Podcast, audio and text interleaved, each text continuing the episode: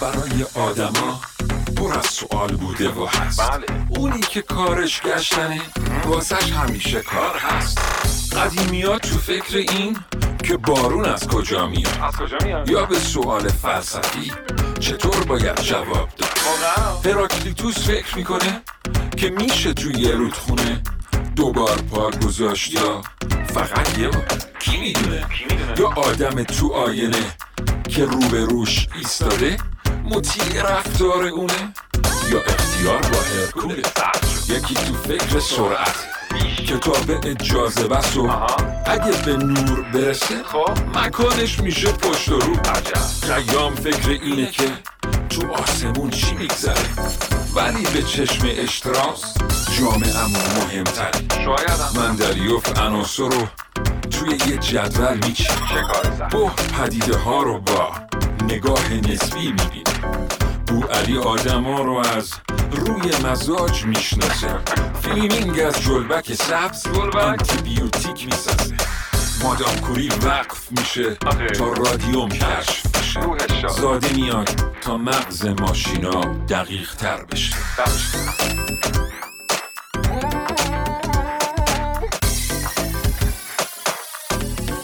ذربین خیلی از ماها ممکنه فکر کنیم که تلاش برای داشتن صورت یا پیکر زیباتر از طریق دستکاری بدن ویژه انسان قرن بیستمه.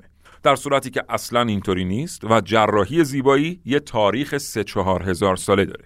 بعضی از اقوام مثل هندی ها در دوران کهن اعتقاد داشتند که هر کس صورت زیبایی نداره سیرت زیبایی هم نداره باور مصری ها این بود که چهره تنها چیزیه که آدم با خودش از این دنیا به جهان بعد از مرگ می‌بره و به همین دلیل تلاش می‌کردند راههایی برای اصلاح نواقص صورت در زمان حیات و بعد از مرگ پیدا کنند همینطور تعداد جنگ ها اون موقع خیلی زیاد بود و خیلی ها تو این جنگ ها مجروح می شدند و به اصطلاح از ریخت می افتادند. و همه اینها دست به دست هم می‌داد تا یک گروه خیلی بزرگی از مردم به تیغ جراحان تن بدن تا ظاهری زیباتر داشته باشند. من سیاوش عقدایی هستم و در این قسمت از پادکست زربین به همراه دوستانم با شما درباره جراحی زیبایی و تاریخش صحبت می کنم.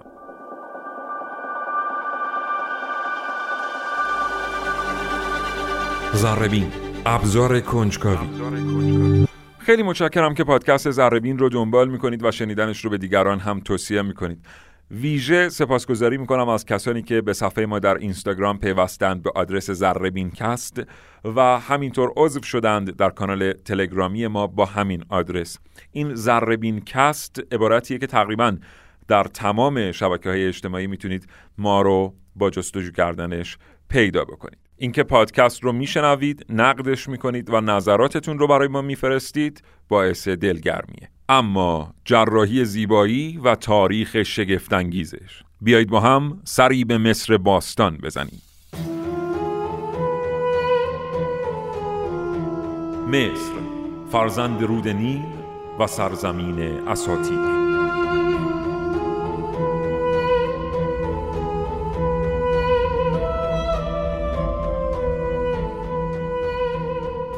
احتمالا اسم رامسس دوم به گوشتون خورده. خیلی از مورخین اعتقاد دارند که رامسس دوم قوی ترین فرعون بود. از دودمان 19 پادشاهان مصر. یکم بیشتر از 20 سالش بود که پادشاه شد. 66 سال و دو ماه هم پادشاهی کرد حدود 96 سال هم عمر کرد. این آقای رامسس از نگاه بعضی از پژوهشگران همون فرعونیه که با حضرت موسی هم دوران بوده و داستانهاشو بارها و بارها شنیدیم. عجب فیلمی بود این ده فرمان. فیلمو دیدین؟ و روشنایی شد و از این نور خداوند زندگی را روی زمین آفرید. و در روی این زمین به بشر قدرت تسلط بر همه چیز داده شد.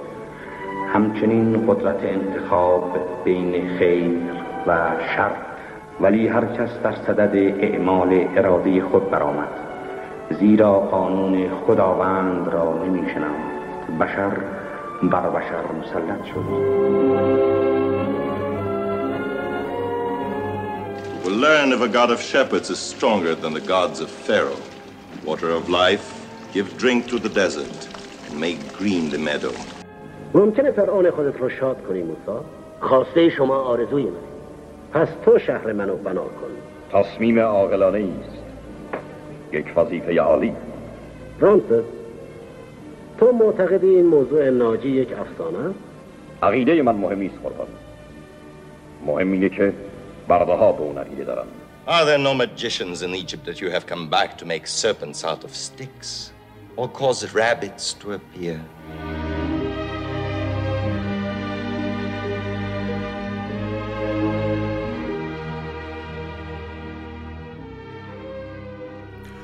اما حالا اینا همش چه ارتباطی با تاریخ جراحی زیبایی داره؟ الان بهتون میگم. رامسس دوم بینی دراز و چاقی داشته. اما خب همونطور که گفتیم بعد از 96 سال زندگی شکل صورتش کمی تغییر کرده بوده. و این بینی چاق و دراز هم پیر چروکیده و زشت شده بوده. مصری ها اعتقاد داشتند که صورت مرکز روح آدمه و تنها چیزیه که انسان ها با خودشون از این دنیا به جهان پس از مرگ می‌برن. در برخی از مقالات اومده که صورت رامسس میبایست پیش از مومیایی شدن اصلاح می‌شد و بینی کمی بالا آورده می‌شد تا رامسس در جهان بعد از مرگ هم صورتی در خور یک پادشاه داشته باشه و به عنوان یک پادشاه شناخته بشه. اما بعضی از منابع دیگه داستان جالبتری رو نقل می‌کنند و میگن که مصری ها معتقد بودند که در جهان پس از مرگ روح که جوان و شاداب برانگیخته میشه دنبال صورت خودش روی زمین میگرده و اگه نتونه صورت خودش رو بشناسه یا پیدا کنه شدید به درد سر میفته به همین دلیل نگران بودن روح جوان رامسس این چهره پیر رو نشناسه و سرگردون باقی بمونه. به همین دلیل پیش از اینکه جسد رو مومیایی کنن با قرار دادن چیزهایی مثل دانه های گیاهان داخل بینی تلاش کردند تا بخش های تو رفته رو اصلاح کنند و کمی بینی رو بالا بیارن. این اولین نمونه جراحی زیبایی ثبت شده در تاریخ که حدود 1200 سال پیش از میلاد مسیح بر روی یک پیکر بیجان انجام گرفته. البته باید به این موضوع هم اشاره بکنیم که یک سند تاریخی قدیمی تر وجود داره که مربوط میشه به دو تا سه هزار سال پیش از میلاد مسیح. اسم این سند پاپیروس ادوین اسمیته حالا ببینیم که این آقای ادوین اسمیت کی بوده. ادوین اسمیت یه مصر شناس آمریکایی بوده که در سال 1862 یک تومار پاپیروس باستانی رو از یه دلال توی مصر خریداری می‌کنه. اسمیت اصلا نمی‌دونسته که پاپیروس رو چطور بخونه. اما همون موقع می‌فهمه که متنی که روی پاپیروس نوشته شده حتما بسیار بسیار متن مهم و با ارزشیه. ادوین اسمیت تا وقتی که زنده بوده از این پاپیروس به خوبی نگهداری می‌کنه. 1906 از دنیا میره و بعد از مرگش دخترش پاپیروس رو به جامعه تاریخ نیویورک تحویل میده. به این امید که اونا چون خیلی تجربه داشتن در خوندن متون قدیمی بتونن در نهایت این متن رو هم بخونن و معلوم شه که پدرش از چه چیزی در تمام این سالها داشته مراقبت می‌کرده. اهمیت واقعی و تاریخی پاپیروس ادوین اسمیت در واقع توسط همین جامعه تاریخ نیویورک بود که کشف شد.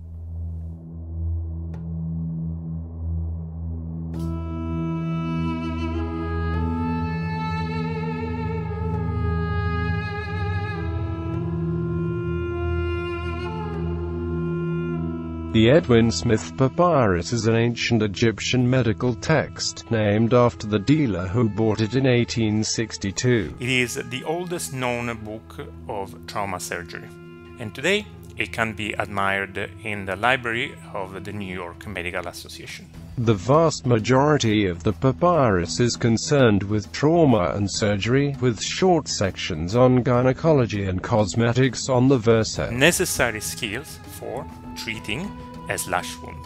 The Edwin Smith Papyrus is, in fact, a tractate of uh, orthopedic and traumatic surgery. The Edwin Smith Papyrus is unique among the four principal medical papyri in existence that survive today.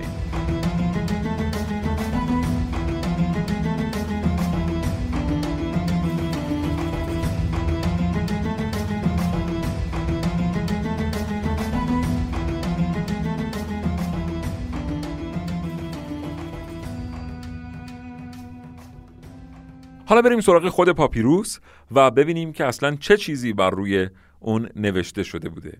این سند قدیمی ترین کتاب جهان درباره عمل جراحیه.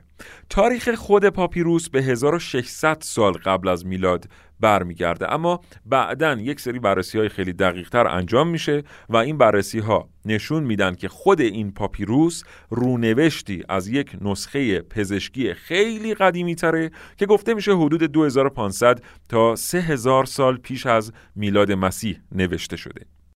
پاپیروس ادوین اسمیت یک سند ناقصه. یعنی به نظر می‌رسه که پیش و پس داره و خودش بخشی از یک مجموعه تومار هاست و فقط همین قدرش به دست ما رسیده. اما با وجود این باز هم یک سند تاریخی بسیار بسیار ارزشمنده.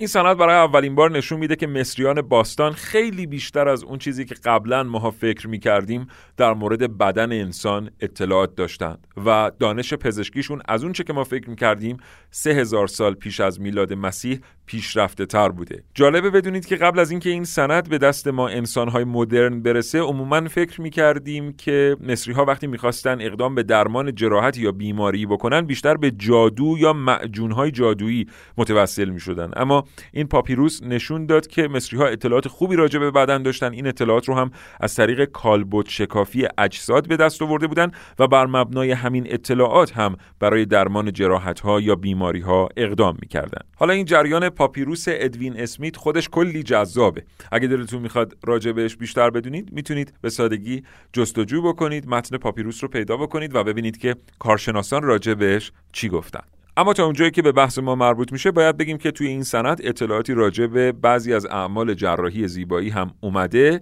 که حدود سه هزار سال پیش از میلاد مسیح در مصر انجام می شدن.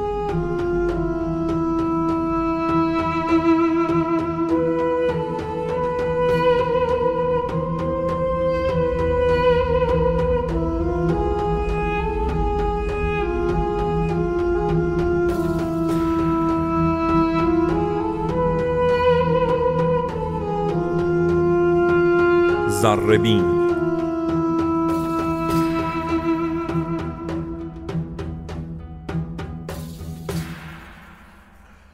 خب نوبتی هم که باشه بعد از رامسس دوم و پاپیروس ادوین اسمیت نوبت می‌رسه با آقای سوشروتا.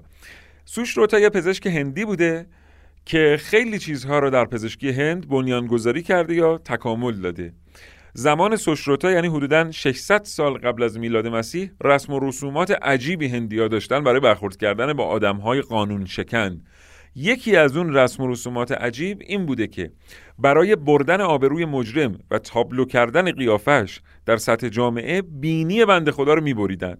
اینطوری دیگه اون آدم تا وقتی که زنده بوده باید بدون آبرو و البته بدون بینی زندگی می‌کرده اینم بگم که اون زمان در هند بینی خیلی مقدس و محترم بوده. به ترتیبی بینی مظهر آبرو بوده. حالا چجوری؟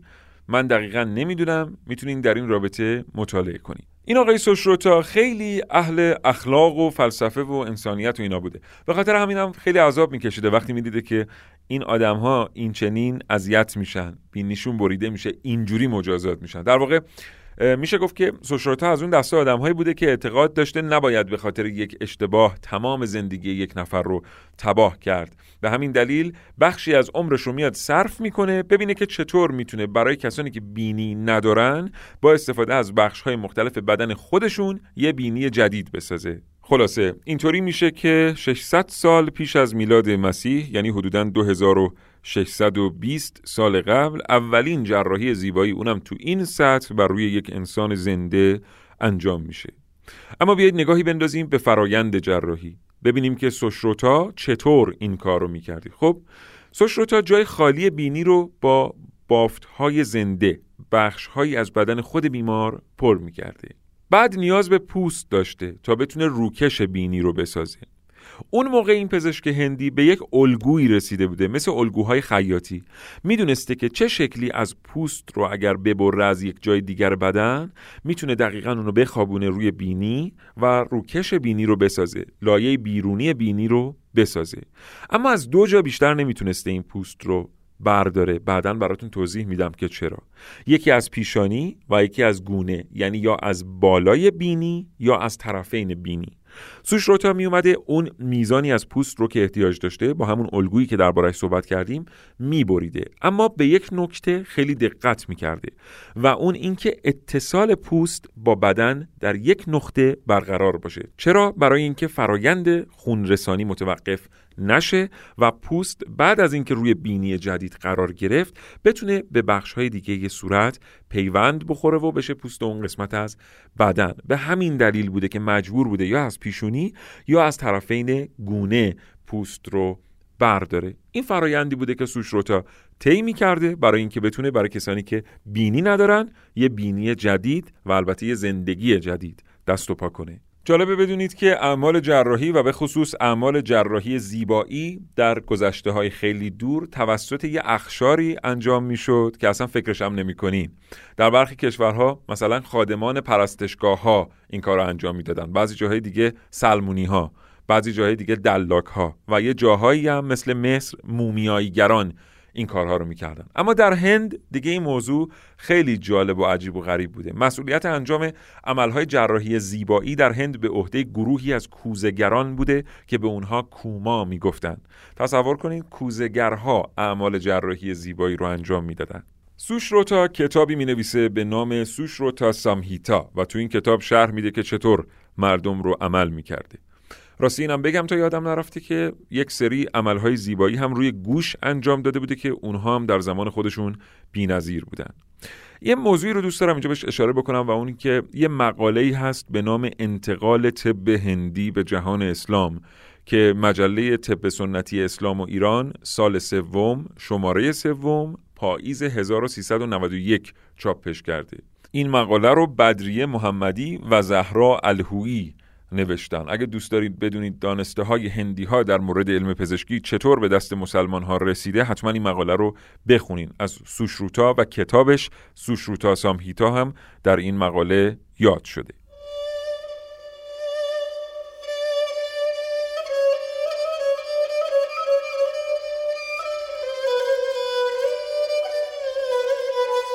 در سال 2010 عکسی بر جلد مجله تایم جهان رو تکون داد. عکسی از یک دختر افغان که بینی اون بریده شده بود. A young girl sits alone at a women's shelter in Kabul. Aisha, who was 12 years old when she was sent away to a husband who forced her to sleep in a stable with animals. She tried to run away. You keep your hands in front of your face. Her husband, a Taliban, caught her, severed her nose and ears while his brother held her down. گوشها و بینی آیشه به خاطر مجازات فرار از منزل خانواده همسر توسط اونها بریده شده بود و این تنبیهی بود برای زنی سرکش. And they left her. She had no medical help. What does she dream will happen? She was ghost. Yes, she said, I don't know what will happen in future. بریدن بینی به عنوان تنبیه ریشه در باورهای بسیار قدیمی ملل داره. این کار به معنای از بین بردن زیبایی برای تمام عمر بود. Sushruta's original manuscript is long lost. This copy deals with many aspects of medicine, but it's best known for its instructions on the surgical repair of a severed nose. The need for Indians to develop surgery uh, in this ancient time probably came from punishments uh, that were inflicted on, on uh, criminals who might have had their noses cut off as, as, a, as a very public warning and as a punishment. در برخی مقالات اومده که در زمان رامایانا خواهر راوانا نزد راما میره و از اون می‌خواد که باهاش ازدواج کنه اما راما اون رو پیش برادر خودش یعنی لاکشاما میفرسته و لاکشاما به عنوان تنبیه بینی دختر رو می‌بره. سال هاست که این مجازات اعمال میشه و زنان زیادی در شرق آسیا بینی های خودشون رو با این تنبیه از دست میدن. و فقط تعداد کمی از اونها شانس این رو دارن که مثل آیشه مورد حمایت جامعه جهانی قرار بگیرن و با جراحی های متعدد بینی خودشون رو به دست بیارن.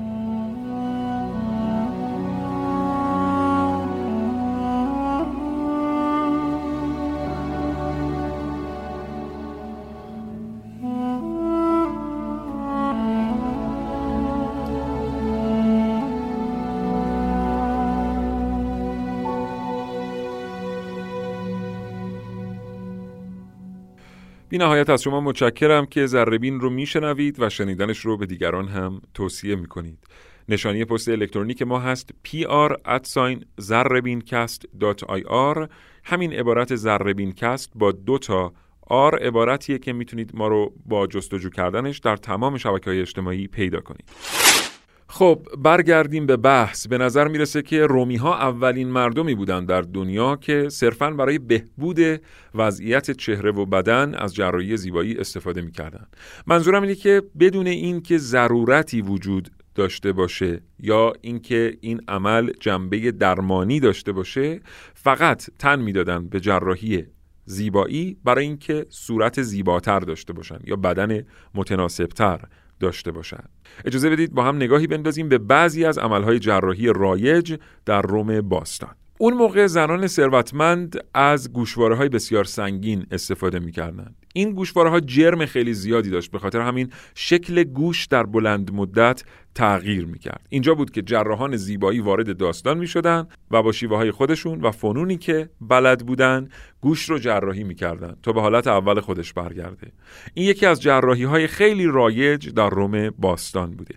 یه مورد خیلی جالب دیگه در روم باستان جراحی هایی بوده که روی برده ها اتفاق میافتاده. همونطور که می‌دونیم در اون زمان برده ها رو به دو منظور علامت گذاری می‌کردن. اول برای اینکه معلوم باشه برده هستن و نتونن فرار کنن یا صرفا با لباس عوض کردن خودشون رو هم سطح یک شهروند رومی جلوه بدن و جا بزنن. دلیل دوم همین بوده که معلوم بشه متعلق به چه کسی یا چه خاندانی هستند این نشونه ها معمولا به شکل داغ، خالکوبی، بریدن پوست یا سوراخ کردن قسمت هایی از بدن مثل گوش، زبان یا بینی بوده. به خاطر همین وقتی یه برده ای آزاد می شده تلاش می کرده یه جوری به حال از شر این نشونه ها خلاص بشه. جراحان زیبایی در روم می اومدن به برده های تازه آزاد شده کمک می کردن تا آثار و نشونه های بردگی رو از روی بدن خودشون پاک کنن و واقعا در باطن و ظاهر بشن یک شهروند رومی آزاد. جنگ یکی دیگه از دلایل رشد جراحی پلاستیک در روم بوده. می‌دونیم که اون موقع جنگ های متعددی میان رومیان و دیگر ملت ها در می گرفته مردم و سربازها هر روز در این منازعات و مناقشات مجروح می شدن و آسیب می دیدن به همین دلیل به درمان احتیاج داشتن. همه این اتفاقا مربوط میشه به 100 سال پیش از میلاد مسیح یعنی 2100 سال قبل. معروفترین جراح زیبایی در روم کسی بود به نام آولوس کورنولیوس کلوسوس. ایشون یه کتاب هم نوشته کلا با موضوع جراحی زیبایی و روی صورت. بعد جالبه بدونید که جراحان رومی برای بیهوش کردن بیمار از الکل و تریاک استفاده می‌کردن. ابزارهای جراحیشون هم خیلی به ابزارهای امروزی نزدیک بوده. یه جورایی نمونه ساده سازی شده ابزارهای امروزی بوده.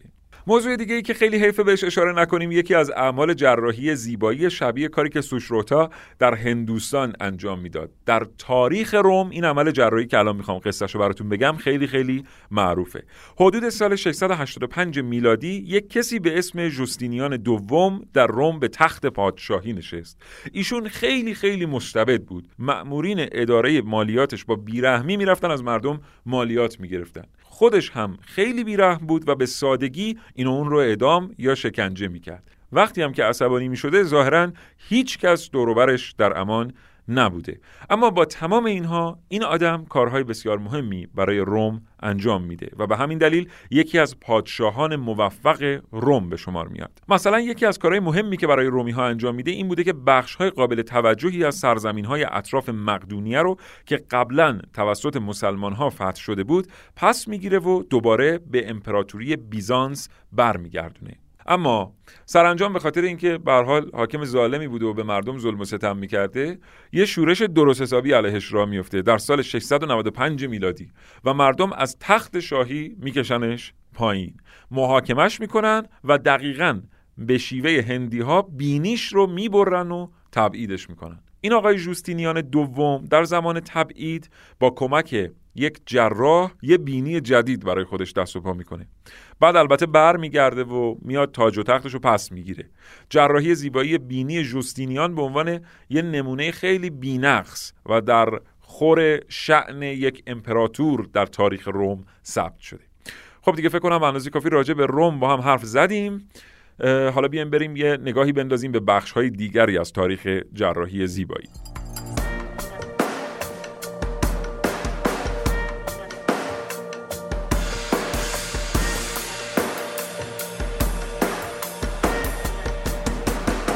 زربین اسای دست چشم های شما.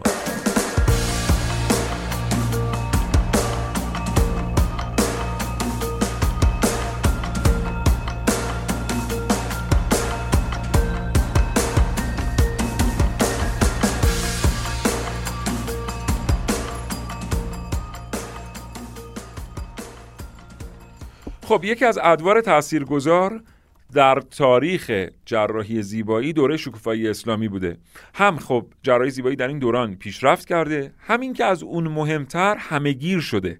به خاطر یه سری اتفاقات که تو این دوران افتاده این منابع مثل مثلا کتاب سوشروتا مثل کتابی که اون پزشک رومی نوشته بوده اینا ترجمه میشن به زبانهای مختلف و میرن در جاهای مختلف دنیا می‌رسن به دست پزشکان دیگر و ازشون استفاده میشه. سه تا اتفاق خیلی مهم تو دوران شکوفایی اسلامی میفته. بیاین طبقه بندی شده به این جریان نگاه کنیم. اولا مسلمان ها به شکل باور نکردنی به آرشیو کردن آموختن و اشاعه علم علاقمند بودن اون موقع. به همین دلیل منابع علمی که به دست می آوردن رو به زبان عربی ترجمه می‌کردن.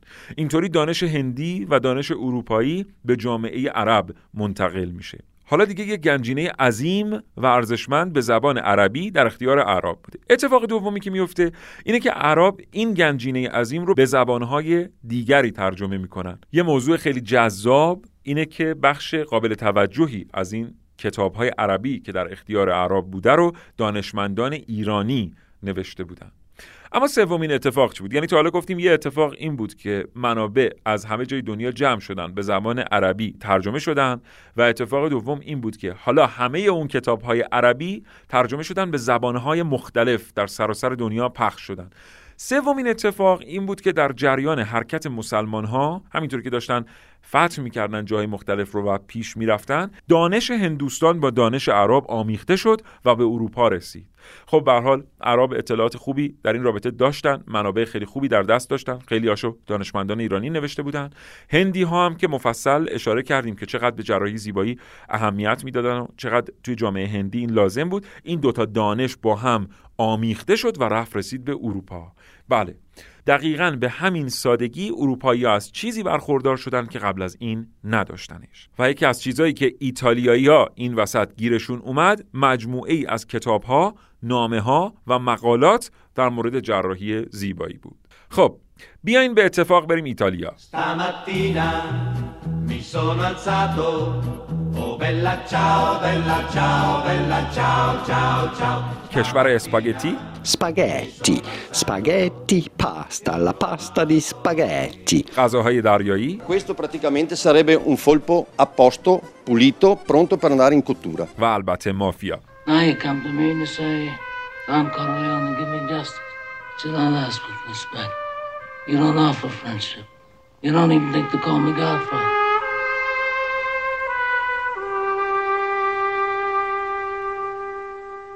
ایتالیایی ها این وسط خیلی خوش شانس بودن. یکی از چیزایی که تو این جریان گیرشون اومد مجموعه ارزشمندی از کتاب ها، نامه ها و مقالات در مورد جراحی زیبایی بود.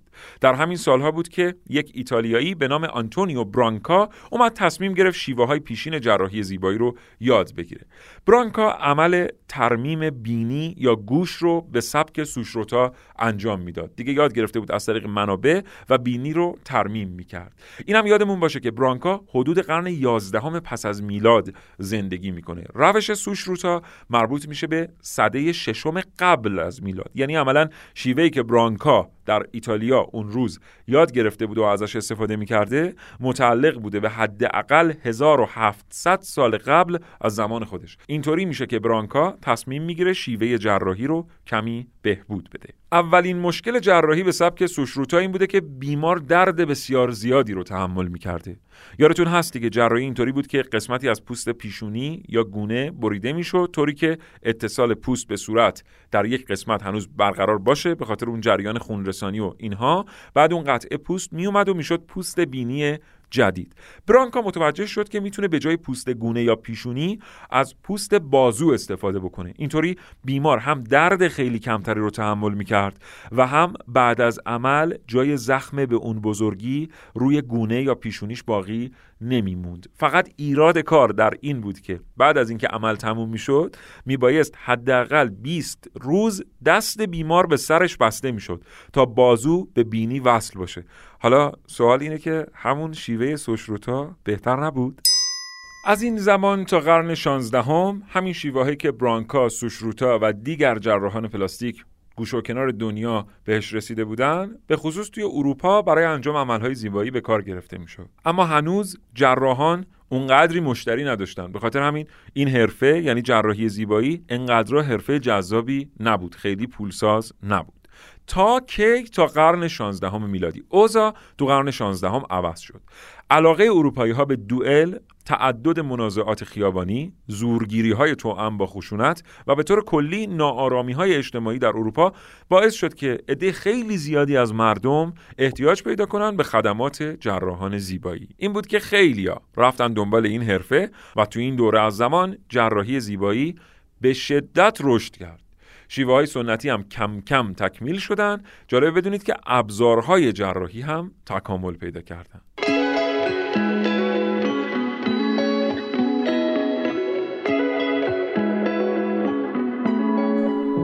زربین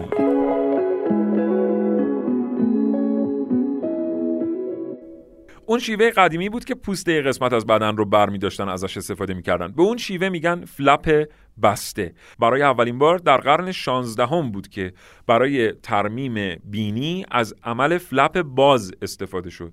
اینجوری دیگه لازم نبود که بازو چند روز به بینی متصل باشه. این کار جراحی به نام کوزی انجام می‌داد. کوزی تجربیات و نتیجه مطالعاتش رو در سال 1597 منتشر می‌کنه و نتیجتا روشش به یک روش جهانی تبدیل میشه. طی قرنهای 17 و 18 میلادی جراحی زیبایی در اروپا آنچنان پیشرفتی نداشته. چرا که نسبت به قرن 15 و قرن 16 دنیا خیلی آرومتر بوده و از سوی هم بشر در این رابطه به اندازه کافی پیشرفت کرده بوده تا بتونه نیازهای خودش رو برطرف بکنه. اما قرن 19 هم قرن خبرهای خوب برای جراحی زیبایی بوده. در سال 1814 اولین بازسازی بینی به روش هندی در لندن توسط یک پزشک سی ساله به نام کارپ انجام میشه. برای اولین بار در 1818 از عبارت جراحی پلاستیک برای جراحی زیبایی استفاده میشه. کارل فردیناند وونگرافیه اولین بار این عبارت رو استفاده می‌کنه. واژه پلاستیک از واژه یونانی و کهن پلاستیکوس به معنی شکل دادن گرفته شده. حالا من به چند تا واقعه تاریخی دیگه اشاره می‌کنم. شما ببینید که پیشرفت ها چقدر به همدیگه نزدیک هستند سال 1842 یک کتاب نوشته میشه راجع به تصحیح بدشکلی های صورت که خیلی در دنیا معروف میشه. 1843 دوپونترن در مورد فیبروماتوز کف دست و روش جراحی اون می نویسه بعد یه عده میان چند سال بعد سوختگی ها رو طبقه بندی می‌کنن بر اساس عمق و شیوه هایی رو توسعه میدن برای اینکه بشه در واقع پوست سوخته رو جراحی کرد و شکل و شمایلش رو برگردوند یا نزدیک کرد به حالت اول. می‌بینید که سیر پیشرفت جراحی زیبایی در قرن 19 هم خیلی سریعه. در همین قرن 19 همه که بانوان به جراحی زیبایی علاقمند میشن تعداد مشتریان جراحان افزایش پیدا می‌کنه و حتی بعضی از نشریه ها که برای خانم ها منتشر می‌شده به خصوص میان آگهی هایی چاپ می‌کنن در مورد جراحان زیبایی و سعی می‌کنن بازارسازی بکنند برای اونها. همونطور که گفتم قرن 19 هم قرن خبرهای خوب برای جراحان زیبایی است. اما اوضاع تو قرن 20 یه مقداری فرق می‌کنه.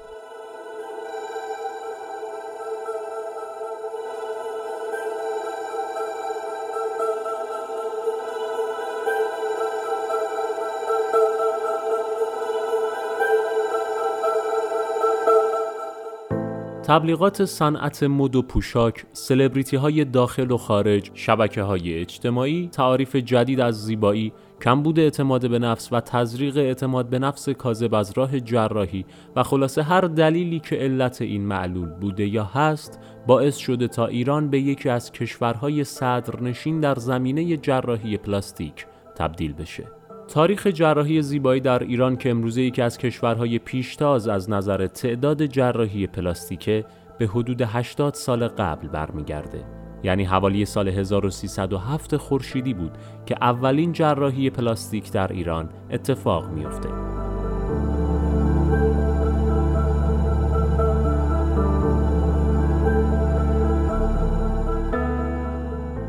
اما شاید براتون جالب باشه که بدونید ایران شاید به طور کلی در جراحی پلاستیک دارای رتبه اول در دنیا نباشه. اما به گفته بسیاری از منابع دارای رتبه نخست در جراحی بینی در دنیاست. کاری که زمانی تبدیل به نوعی مد در جامعه شده بود که مردم بسیاری بدون وجود ایراد به خصوصی در ظاهر و یا کارکرد بینیشون و بدون توجه به عوارض جانبیش و البته بدون توجه به هزینه بالاش دست به انجامش زدند. یکی از همکاران متخصص جراحی که فاصله حوزه کاریش فرسنگ ها فاصله است تا حوزه کاری بینی اقدام به اعمال جراحی زیبایی بینی می‌کنه که خب اینجا به خاطر داره که قطعا همینطوره. خب عمل جراحی زیبایی بینی یک عمل بسیار پیچیده بسیار دقیق و بسیار ظریفی است. اگر افراد جوانهای عزیزمون بله. از کانالهای تخصصی و صلاحیت دار وارد این حوزه بشن طبیعتا ممکنه 20 الی 40 درصد موارد اعمال جراحی زیبایی بینی کنار گذاشته بشه بله. چرا که متخصصینی که در این حوزه صلاحیت دارن با مشاوره های سنگینی که در این زمینه انجام میدن خب طبیعتا تعدادی از بیماران رو از این گردونه خارج می‌کنن و اتفاقا زمانی هم که مثلا مشاوره برای یک همکار روانپزشک انجام میشه و برمیگردن تحت درمان قرار میدن خیلی هم تشکر می‌کنن که آیتور ما رو تحت عمل جراحی بیمورد هم قرار ندادید اما در بین همه عواملی که گفتم جالبه بدونید که به زعم بعضی ها نژاد ایرانی می‌تونه یکی از عوامل شیوع این عمله به خصوص باشه. به نظر بعضی ها پوست های زخیم نژاد شرقی به همراه بینی بزرگ باعث شده تا میل افراد به داشتن بینی کوچک و خوشفرم افزایش پیدا کنه. اما به هر حال این عمل هر علتی که داشته باشه طبیعتا مثل بسیاری از عملهای جراحی دارای عوارض جانبی به خصوصی هم هست. عوارضی مثل گرفتگی راه تنفسی از طریق بینی، انحراف تیغه بینی، تغییر شکل بینی بعد از عمل، نامتقارن بودن، خروپف و نارضایتی از نتیجه عمل چند مورد از عوارض شایع این عمل جراحی هستند. اما در آخر بد نیست بدونیم که ده خدا مدر و روش و طریقه موقت که طبق ذوق و سلیقه اهل زمان طرز زندگی و لباس پوشیدن و غیره را تنظیم می کند تعریف کرده. کسی چه می‌دونه؟ شاید یه روزی یه جایی از تاریخ دوباره بینی های بزرگ افتاده و قوزدار ملاک زیبایی شناخته بشه و عمل بزرگ کردن بینی مد بشه.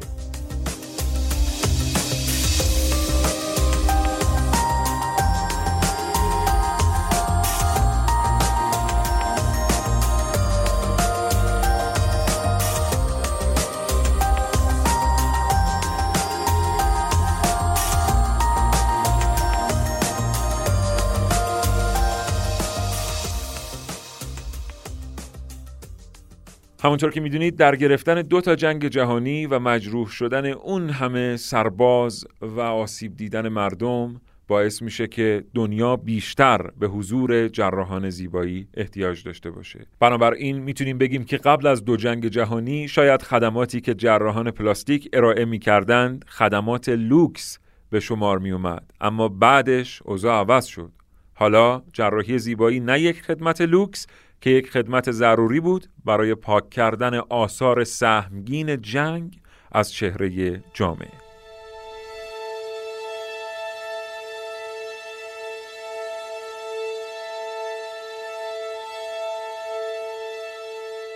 I heard my uh, wireless operator uh, calling for help, and I, I climbed back in and helped to get him out.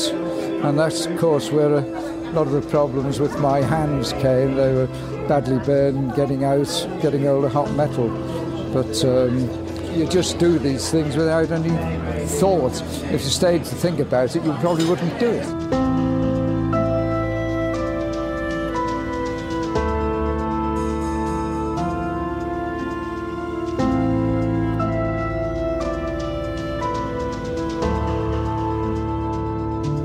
after three weeks, they detached one end and put it up onto your shoulder so that you had the tube there hanging like a trunk.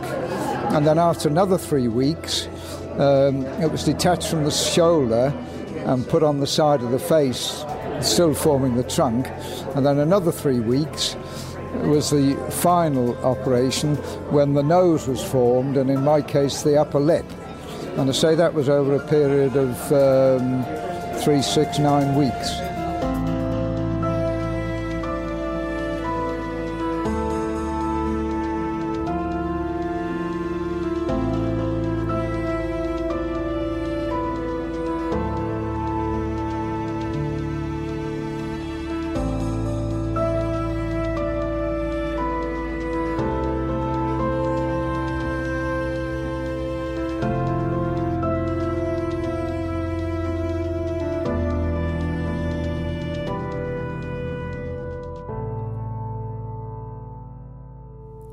خب همونطور که قول داده بودیم در این قسمت از پادکست زربین با شما راجع به تاریخ جراحی زیبایی تا جنگ جهانی دوم صحبت کردیم. اگه نقدی یا نظری دارید کافیه ما رو پیدا بکنید در شبکه های اجتماعی و برای ما پیام بفرستید. شناسه ما در تمام این شبکه ها هست زربین کست با دو تا حرف آر. ممنونم از اینکه این پادکست رو میشنوید و ما رو همراهی می‌کنید. هر کجا که هستید شاد و تندرست باشید. خدا نگهدارتون.